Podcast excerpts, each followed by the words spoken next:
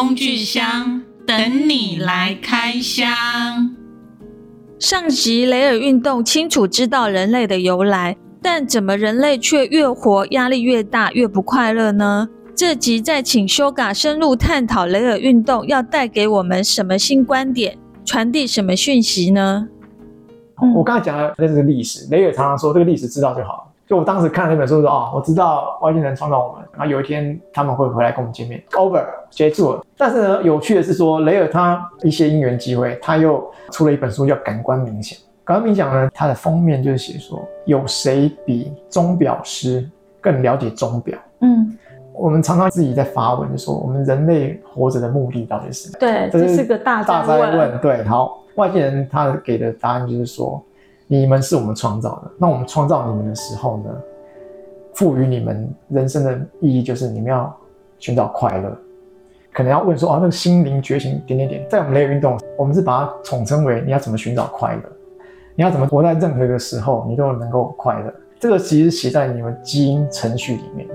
比如说，我们回到我们人类最一开始，你还是婴儿的时候，你那时候是非常单纯的，对不对？是。你可以想象，小婴儿呢，他如果有温暖的怀抱，有充足的奶水，他喝完奶，妈妈抱着他，吃得饱，睡得着，就而且妈妈还抱着他，还安慰他的时候，他就会幸福感。举个例子，比如像小麻雀，它吃完饭，然后在太阳底下，它整理自己的羽毛的时候，开心。这地表上生物都是这样子。造物者在创造我们的时候呢，先给我们一个预设的出厂值，那出厂值就像婴儿一样，它有一个大概数百个脑神经细胞组成的，那个叫做阿法 neuron，就是所谓的超意识阿法的细胞。从那个细胞呢，连接我们的五官：视觉、嗅觉、味觉，还有我们的听觉，还有我们的触觉，连接这个东西。然后呢，之后呢，因为你不断受到外界刺激，那个小小的。超意识外面开始会覆盖一些知识型的，开始会有复杂情感。一开始的情感很简单嘛，开心不开心。渐渐久了之后，你就会开始会嫉妒，开始会害怕，会有比较复杂情感，包围着最初的超意识。外面开始有人类的其他的情感，是那个是因为我们五官去接受到刺激，慢慢去养成。整个人类的意识就好像是一个花园一样，就再漂亮的花园，他们受到来自外界的什么太阳光啊。雨水啊，空气啊，慢慢滋长，它久了之后就会繁杂不堪。你要定期去修剪，才能回到那个超意识是你出厂值。但是你会因为各种原因，长大、教育因素，你会慢慢累积上一堆杂草。杂草，对对对。当然，成长的过程中一定不断累积，不断累积。但你会到某个时间点发现说，我人生好苦闷，对，对不对？这时候代表什么？你应该要修剪，因为你已经忘记原本那个快乐。原本我快乐就像我刚才说的，小 baby 的快乐，鸟儿吃完饭在整理羽毛的快乐，那个快乐是最原始的快乐。可是你因为太多的东西加上去，你开始要修剪你的日式庭园。那他在雷尔里面有教导如何的修剪这些？有。我现在讲是原理，告诉你要怎么做。第一步就像我们，如果你觉得你的家东西太多了，我们是每年都会大清扫。扫你你一开始怎么做？你一开始会让你那些东西先脱离它的原位。就是说，你会把东西从衣柜里面拿出来，看看这些东西到底需要还是不需要。感官冥想的第一步，感官冥想那本书里面写的第一步，就是你要开始质疑你现在所现有的一切的行为模式，你现在所有的思考的模式，去质疑它，然后去分别去看它到底有没有用，它怎么来。我刚才在开始之前，我跟你提到说，有很多我们的行为模式是与生俱来的呢，还是大家教你的呢？你不晓得怎么回事的。比如说，你对于为什么男生就要穿蓝色的，女生就要穿粉红色的，这是怎么来的？是原本就这样吗？我出生的时候什么都没有啊？为什么去买玩具的时候，boy 就要去那一区，啊 girl 去那一区？这是怎么来？是加上去的，对不对？比如有些民族，哦，为什么男生要穿长裤？对，那我的女生要穿裙子。可是有些民族不是哦，你在苏格兰，男生穿裙子，对不对？都是人定义上去的。对，然后比如说，我们现在最常遇到就是说，啊，你这个年纪你要做什么啊？你不应该做什么？对，对不对？你到几岁你要拥有什么？对，哦、要有房有车，对，或者要有一颗劳力士之类的哈。像我之前买一台欧多拜，那我就上网查搜寻欧多拜的那个资讯，就有人说这些欧多拜呢，它哪边设计不好，你要改，要改才会好。可是你连骑都还没开始骑，你就说要先改了，很多都是那些需求是被创造的。我刚才讲的就是，你把大脑里面的这些所有东西呢，你全部逐一，你可能要花一个一天或两天或一个礼拜，你你把你早上一醒来，每个思绪，每个要做的事情，你去逐一审视，这有没有道理？不是叫你把它全部丢弃，不是。所以你讲的第一步就是开始质疑，质疑自己，先质疑自己。你现在所有的失言行的部分都要开始质疑，对，你才能做清理。对，就是这是第一步。就你，你像这个花园盘根错节，盘根错节，你只要先把那些根全部稍微弄松一点，哪边该留，哪边该扫除。这是第一步。人类为了要方便，为了要生存，留下来垃圾，垃圾对，在当时有用，现在没有用。而且，如果那个东西你做的是快乐，没问题。那有些是带给你压力的，你觉得是一个束缚的，那些你就可以丢掉。是，而且你不伤害任何人的话，是，你都可以去丢掉。这一步过了之后呢，第二步就开始放空。放空，就是虚的部分，虚无的部分。嗯，其实你在第一部分，你在检视自己的言行的时候，你已经。做了一件事，你就是在观自在，你就在审视你这个行为的大脑在做什么事。这个时候，你已经开始使用你的超意识，嗯，就是你开始在关照你自己这个人在做什么事，做这个事有没有道理？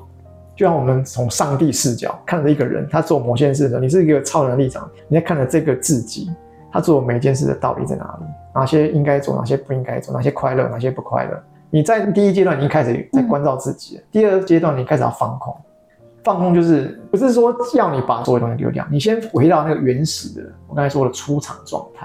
那我比如听众或是您，可曾在人生的这个过程当中，有没有有一天早上醒来的时候，什么事都还没发生的时候，你光是张开眼睛你就觉得有一股安定感，嗯，有一股自发的快乐，什么都没发生哦，没有人跟你讲笑话哦，就觉得想那个喜悦就从心里就冒出来了。因为经过了一夜的睡眠之后，也许你睡得很好。你醒来的时候，你发现你所有的东西都满足的状态之下，你打开眼睛的时候，躺在舒服的床上面，你有很棒的卧室，温度很适中，对吧？光线洒进来，光是这样你就觉得自发的快乐。整个雷运动呢，追求就是这个事情，自发的快乐，自发的快乐，就是你发自内心的快乐，没有任何的原因，就是从心里冒出来的快乐。好，可是问题是，这个快乐很短暂，对不对？对。雷尔曾经说：“你们跟佛陀、跟释迦牟尼差在哪里？”就是你们每个人经由冥想，你们都可以成佛，都可以达到那个所谓的涅槃空自发的快乐。但是你们很快就会被影响，对不对？对。所以我们要做的是什么？要训练自己，能够延长那样的时间，甚至说你被影响之后可以马上恢复。嗯嗯嗯。就像你是个浅碟子，你很容易水就喷出来。但是如果你训练自己的大脑够强壮的话，你就可以像一个水库一样，你可以不管。外面怎么天摇地动，你可以维持那个很平静的状态，那个就是自发的快乐。嗯，所以我们整个类运动呢，追求就是那个自发的快乐。所以那个自发的快乐需要每天要做冥想锻炼，对，要锻炼，就有定时定量的一个冥想的时间，让自己可以沉淀。对，然后慢慢去回到那个原厂的设定。对，然后才能产生自发性。而且因为你的练习，因为你每天的练习，你会发现你越来越容易驾驭自己。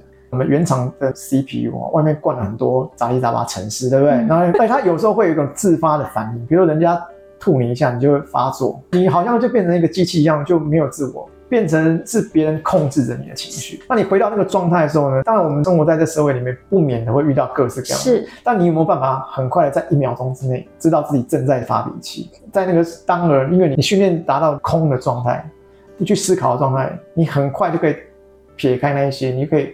很从容自在的，不去被别人给引爆，被别人给启动生气啊，或者不高兴，或者是难过。所以回来这个时候，你就必须要常常的让自己调回来。雷也说，你也不要去想说你要成为永远都平静，不可能。他说，外星人不可能，佛陀也也不可能。但是你可以尽量的训练自己延长那个状态。是，就连是外星人，或者说佛陀现在还活在永恒之星，在他们的星球上。他每天早上起来跟我们一模一样，生活作息一模一样。他们也是要做非常长时间的冥想，是做长时间冥想，不是说要花你这么多时间，是说让你在不做冥想时间也能够尽量维持那个状态，对，开心的状态。你看，你开心的状态，你就很多事对你来讲不是问题，而且你的思绪啊，你的那些灵感会突然涌现。这个从日常经验中你就可以回忆，比如说你跟你的伙伴吵架了。那个睡觉前吵架，然后你很恨对方，觉得对方是某几对丢。可是你会发现，你经过一夜的睡眠，如果睡得好的话，你醒来之后，昨天的那个理由都还存在，但我没有那么讨厌你了。对，就是因为你经由适度的 no thinking，你你去放空了，睡眠是一种放空。你放空之后呢，原本干扰到你的那些思绪、那些软体，自然就清楚。这是人体自然的构造，就是你的肌肉，你去使用它，它就越来越强壮。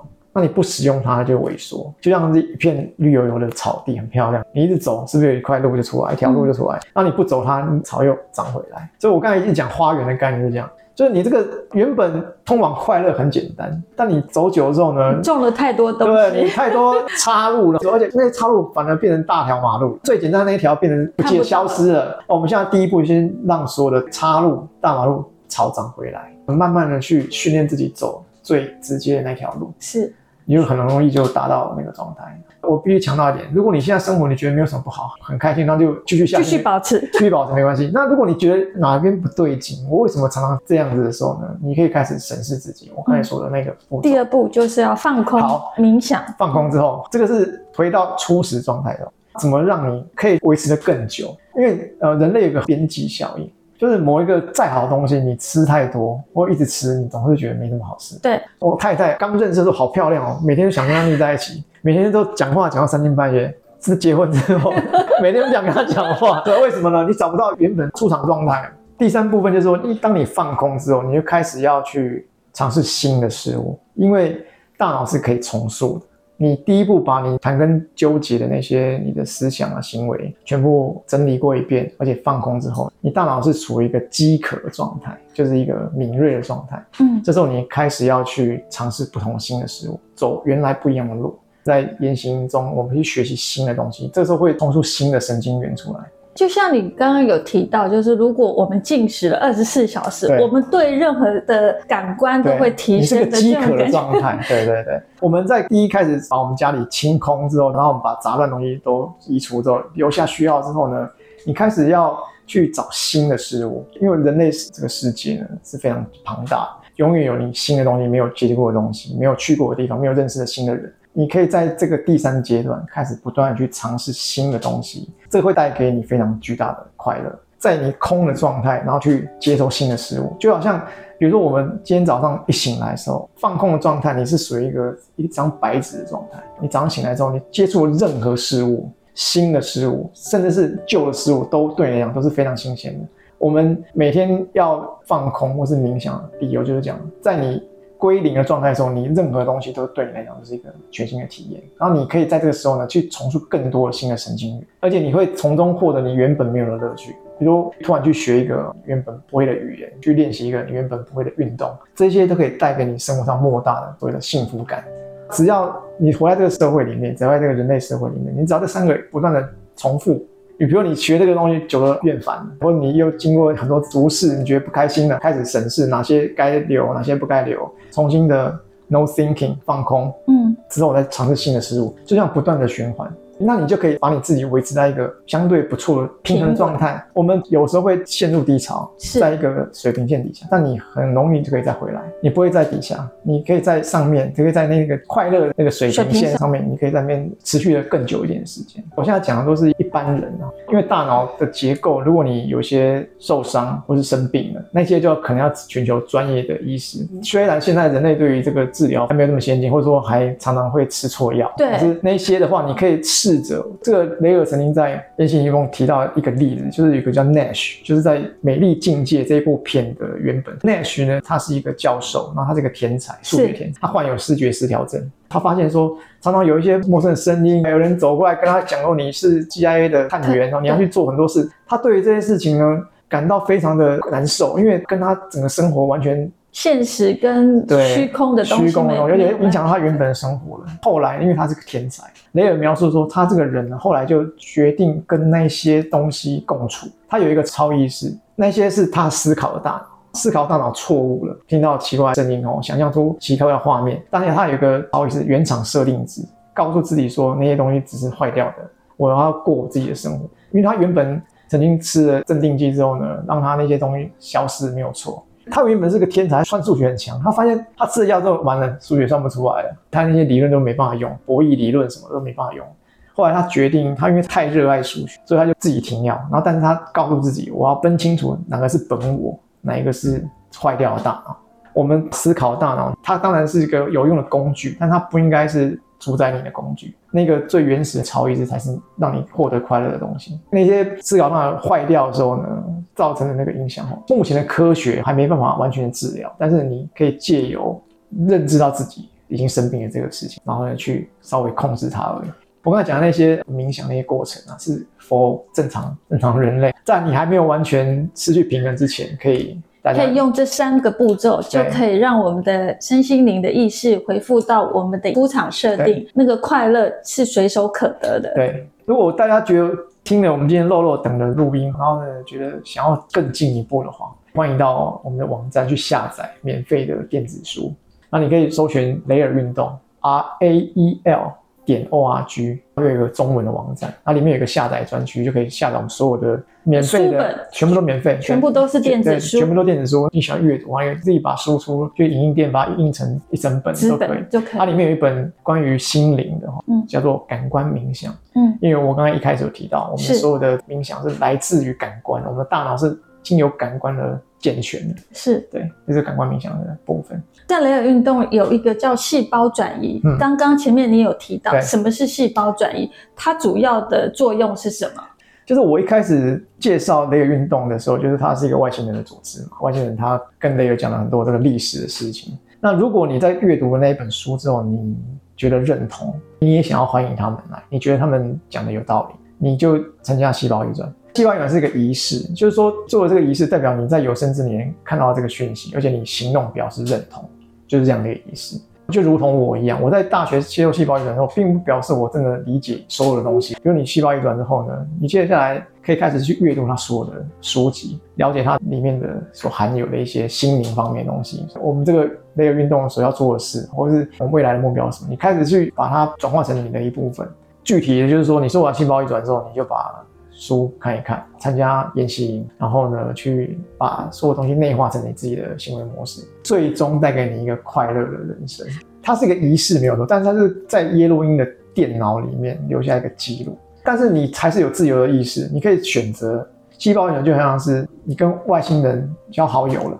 你使用脸书的话，你知道你送出好友邀请，然后他加了你当了好友之后，你就会出现在他的动态时报里面。但是你会想想看到，如果你在这一天之后，你就再也没有想到他们，也觉得你要做别的事，或者说你觉得看到他就不开心的话，那个演算法会自然而然让你们就疏远。你玩脸书都知道吗？某些朋友你给他取消追踪之后，才会出现，他还是在对。你即使做细胞转，他已经不是你朋友。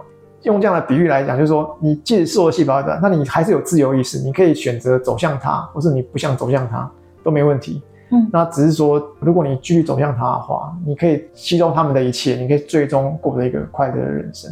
你们细胞移植好像有固定的时间在做这个部分。对，对，外星人是给了四个日子，第一个就是四月的第一个礼拜天，他们说约莫在地球的亚当夏娃是在四月初的时候创造出来的，专门定那个礼拜天当成第一个细胞移转日。第二个细胞移转日是八月六号。因为一九四五年的八月六号就是人类第一颗原子弹爆炸这个关键期，这个值得纪念的日子。第三个就是十月七号，十月七号就是雷尔第二次遇到外星人，而且第二次遇到外星人还把他请上飞碟带到他们的星球去跟他讲所有的事情。再一个就是十二月十三号，就是外星人第一次遇到雷尔，一九七三年十二月十三号，当时第一次见面的只在飞碟里面聊聊天，每天一个小时。来了六天，然后他们就走了。然后第二次，一九七五年的十月七号，不止聊天，还把雷尔带到他们的星球去。这个四个日子就是我们可以实行细胞移转这个仪式的日子。为什么他挑选的是雷尔？叶落因人为什么挑选的是雷尔作为他们的管道？其实这是应该说，他们不是挑选，他们是在一九四五年的八月六号，第一颗原子弹爆炸之后，这个不是他们预料之内的。爆炸之后呢，他们当然。观察地球人的一切，雷尔描述，他外星人说，他们当天早上知道当天美军决定要轰炸，所以他们就静静的怀着悲伤的看着这件事情发生。发生之后呢，人类进入一个启示录的时代，那我们开始要挑选一个新的先知，告诉人类最后一次这个讯息。他们在一九四五年的八月六号爆炸之后呢，他们在当年就找了一个女子，他们就在那个女子的子宫里面放入一个胚胎。就是一个已经受精的胚胎，让他在隔年的一九四六年的九月份生出一个小孩。他们不是说挑选他，他们是弄好的。当然，他们的条件是他们要找一个女子是在自由的区域。比如你如果出生在北韩，你就不可能讲这些事情。啊，当时的法国是在世界上相对自由的地方，啊，可以容许不同的言论。对，然后呢，他们就让那个女子在一九四六年的九月份生出来雷尔，然后慢慢的让他长大。长大过程中呢，也发生很多趣事，雷尔描述，因为。毕竟那是安排好的，不能让他在长成之前就挂掉。即使在那一天，一九七三年，他二十七岁的时候约他出来见面的时候，跟他讲完讯息之后呢，当时世界上只有他一个人知道讯息。他如果挂掉的话也很麻烦。可是好死不死，雷尔当时的职业是赛车手，所以他有描述他那时候跟叶洛因见完面之后呢，他还在奥迪车队担任赛车手。叶龙英跟他说：“你可不可以就不要继续赛车了？”他说：“我不行，我跟你十二月十三号见面，但是我。”在那之前就跟他们签约，所以呢，他们就在一九七四年那一整的赛季结束之后，雷尔才开始把他所知道一切写成书，然后出版。在那段赛车期间呢，他也发生了非常多不可思议的事情。我刚才说我觉得他并不是选择他，他选择第一点，他考量是你一定要出生在自由的国家，然后另外你的父母他们要是可以让你抚养长大，再来就是你的家庭里面不否定宗教，但又不会说迷信于其中。因为如果你否定宗教，你从头到尾就否定创造论的存在。是，你觉得人类从猴子变来的。如果你原本就觉得我们是应该被创造，但是只是不晓得应该不是神吧，那样子是最适合的。而另外，你也不是文学家，你不会写出太艰深的辞藻华丽的书。你是一个杂志的编辑，你可以依照事实具体的写出来就可以。嗯、所以他聚集了这些种种因素之后呢，在一九七三年，他们觉得哎可以了，可以跟你见面，就跟他见面，把这些事情告诉他。另外就说他只是一个 messenger，他并不是多神圣的人，我们也不要把他当成多神圣的人，他就是跟我们一样是人类一样。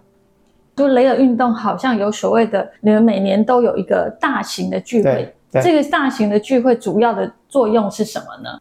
我们这个雷尔运动虽然是个外星人的运动，其实我们的聚会呢，讨论外星人是占一个小部分，大部分就是在实行我刚才所说的感官冥想那一本书里面教导大家快乐的方法。光看书籍呢，你要实际去实行哦，有一段距离会比较深色。这个大型的研习就是让大家去现场实地的去体验感官冥想里面教导大家的让你快乐的方法。在那七天的过程中呢，呃，每天有不同的这个节目、不同的课程，让你去学习怎么。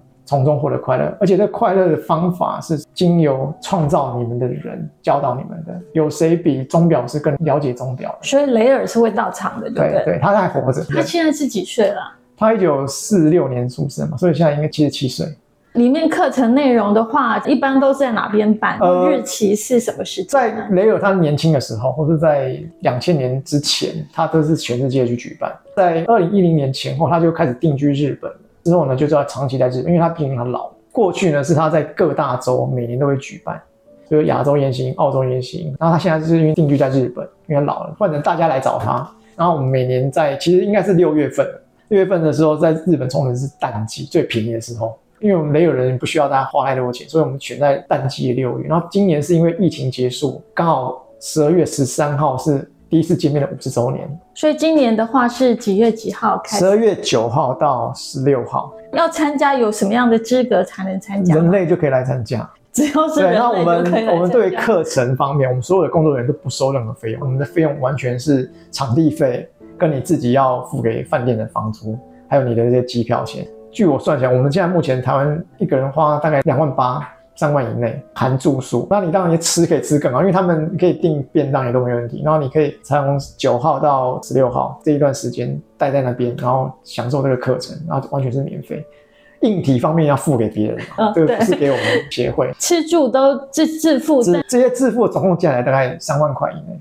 那你说课程内容到底是有哪些呢？呃，课程内容就是我们刚才讲的感官冥想的内容，但是它用比较具体的让你可以实行的方式。比如说雷尔他在早上讲课之后呢，下午呢就有各式各样的活动让你体验新的事物。然后呢，每天晚上呢又有来自不同国家的表演、不同的晚会，包含一些舞会啊，认识新朋友的舞会，各式各样的这个活动。这整个七天里面就是这样子包罗万象。老实说，每年的活动其实大同小异。那为什么要一直回去参加呢？